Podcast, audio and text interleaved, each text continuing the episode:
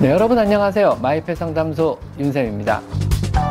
얼굴의 신체 구조를 통해서 어, 기분과 상태를 우리가 파악할 수 있습니다. 시력도 의외로 되게 나빠요. 근데 단 두 가지가 굉장히 좋아요. 고양이 수염을 함부로 깎지 말라는 얘기 많이 들으셨잖아요. 이거는 뭐냐면요. 오늘은 고양이의 얼굴로 고양이의 기분이나 상태를 알아보는 걸 한번 배워볼까 해요.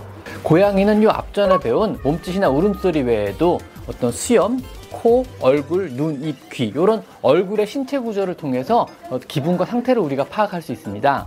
근데 주의사항은요 이런 신체적 표, 특징을 가지고 고양이 현재 상태나 어떤 기분이나 이런 걸 파악하기 위해서는 주변의 상황과 여러분이 같이 해석을 해야 돼요. 안 그러면 큰 실수를 범할 수 있으니까 항상 고양이 현재 상태와 주변의 상황을 같이 파악해서 종합적으로 검토해보는 습관을 들이셔야 됩니다.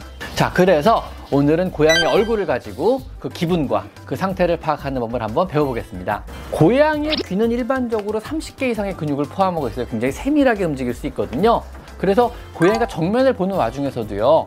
어떤 이쪽에 어떤 신경 쓰이는 물건이 있거나 아니면 신경 쓰이는 소리가 나기 시작하면요. 그 귀만 독립적으로 이렇게 움직여서 그쪽으로 향해요. 그래서 경계를 항상 늦추지 않거든요. 실제로 여길 보고 주인을 바라보거나 다른 일에 신경을 쓰고 있으면서도 귀가 한쪽으로 돌아가 있으면 그쪽에 이미 신경을 또 쓰고 있다는 얘기예요. 그래서 각각이가 독립적으로 움직이면서 여러 가지 형태의 소리를 종합적으로 판단할 수 있는 능력이 있어요.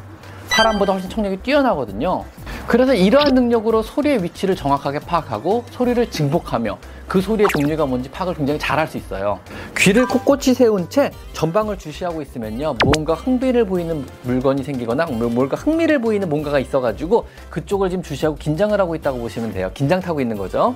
또 귀가 양옆으로 누워가지고요. 마징가귀를 하고 있으면요. 이 경우에 무언가 두려움을 느끼고 있거나 아닌 건 무언가를 향해 공격 준비를 하고 있는 거라고 보시면 돼요. 이렇게 방어적인 공격성을 나타낼 때 주로 이런 게 많이 보이거든요. 한쪽 귀를 탁 하고 떠는 경우 있잖아요. 이런 경우에는 뭔가 좀 복잡하거나 혼란하거나 뭐 상태 파악이 잘 안 되거나 현재 상태 자신의 위치나 현재 상태가 좀좀 이상 좀 정확하게 판단이 안 서면 이런 경우를 종종 보일 수 있어요. 혼란스럽다는 표현일 수도 있습니다.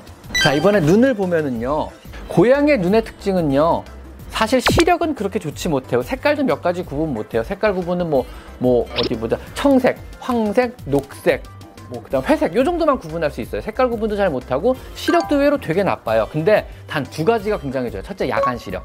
야행성 동물이기 때문에 홍채가 되게 되게 크고요. 탑페텀이라 그래서 눈의 뒤쪽에 뒤쪽에 어떤 빛을 반사하는 부분이 굉장히 넓어요 녹색으로요 있긴 한데 사람은 되게 작거든요 이게 넓기 때문에 왜 저녁에 후레쉬 불빛 비춰보면 고양이 녹색으로 빛나잖아요 넓은 홍채를 타고 tapetum 즉 빛을 반사하는 부분에 반사해서 나오는 빛을 보기 때문에 고양이 눈이 녹색으로 크게 보이는 거예요 그것 때문에 그렇고요 그 다음에 동체 시력이 굉장히 뛰어나요. 즉 시력은 안 좋은데 움직이는 물체를 파악하는 경우는 누구보다 뛰어나요. 예를 들면은요.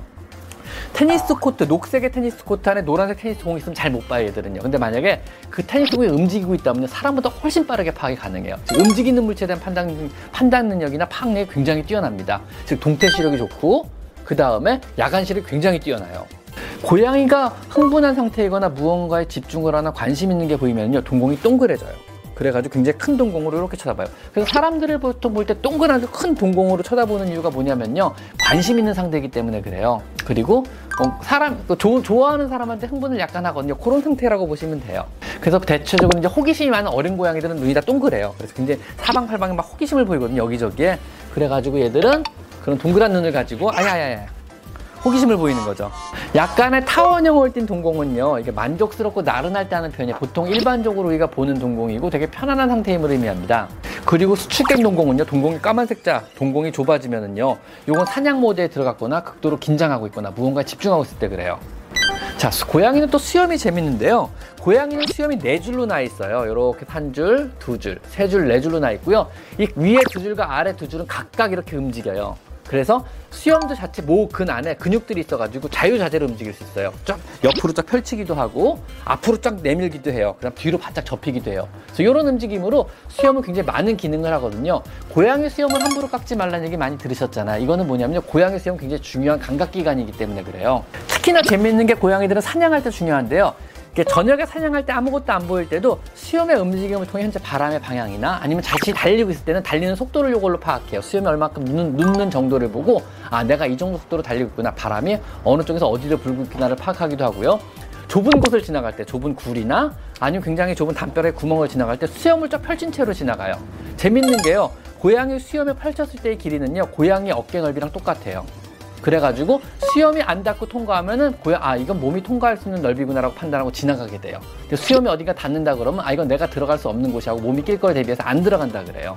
또 재밌는 게요. 어떤 사냥물을 갖고 사냥을 할 때는 사냥물에서 얼굴이 상처를 받을 수 있잖아. 이때는 수염을 전부 다 앞으로 펼치게 돼요. 특히 싸움할 때도 그래요. 수염을 앞으로 펼쳐서 수염에 닿는 부분들을 감지해서 얼굴을 피한다 그래요. 수염이 앞으로 쫙 펼쳐진 상태에서 이게 안테나처럼 작용해요. 더듬이 같이. 그래서 사냥물이 막 반항을 하거나 아니면은 사냥물을 쫓을 때 저녁에 사냥물을 쫓으러 막 풀숲을 헤칠 때딱 펼쳐지거나 앞으로 파악되는 이런 수염들이 미리미리 나뭇잎이나 나무 가지들을 감지해내고 그걸 그걸 닿자마자 얼굴을 바로바로 바로 피한다 그래요. 그래서 얼굴을 수염으로 먼저 커버해서 보호를 하는 거예요. 수염의 감각 기능을 이용해 가지고요. 또 재밌는 게요. 만약에 여러 마리를 키우는 집에서 고양이가 서로 싸울 때 있잖아요.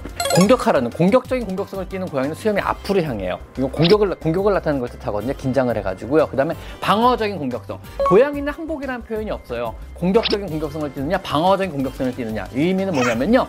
고양이란 동물 자체가 원래 유식동물이기 때문에 나는 너랑 싸우기 싫지만 네가 덤빈다면 나 끝까지 죽을 때까지 살 거야. 이런 의미예요. 즉 방어적인 공격성인 애는요. 뒤로 누우면서도 수염 수염이 뒤로 뒤로 제껴져요 반대로요. 즉 두 마리가 싸우고 있을 때 잘 파악이 안 되고 누가 공격하는 애고 누가 방어를 하는지 모르겠다 그러면 수염 모양만 보셔도 파악이 가능하세요. 즉 수염이 앞으로 펼쳐진 애들은 공격을 하는 입장이고요. 수염이 뒤로 뒤로 접힌 애들은요 방어적인 공격성 즉 공격은 똑같이 하고 있지만 얘는 이제 피해자라고 보시면 돼요. 어, 공격자하고 피해자를 파악을 그런 식으로 하시면 재밌어요. 그래서 수염을 보시면은 아 얘가 지금 얘를 공격하고 있구나라고 파악하시면 돼요. 근데 너 너무 물어도 아파 지금. 싸봐 왜 그래 자꾸 물어 왜 나를. 또 재밌는 것 중에 하나 고양이의 후각인데요.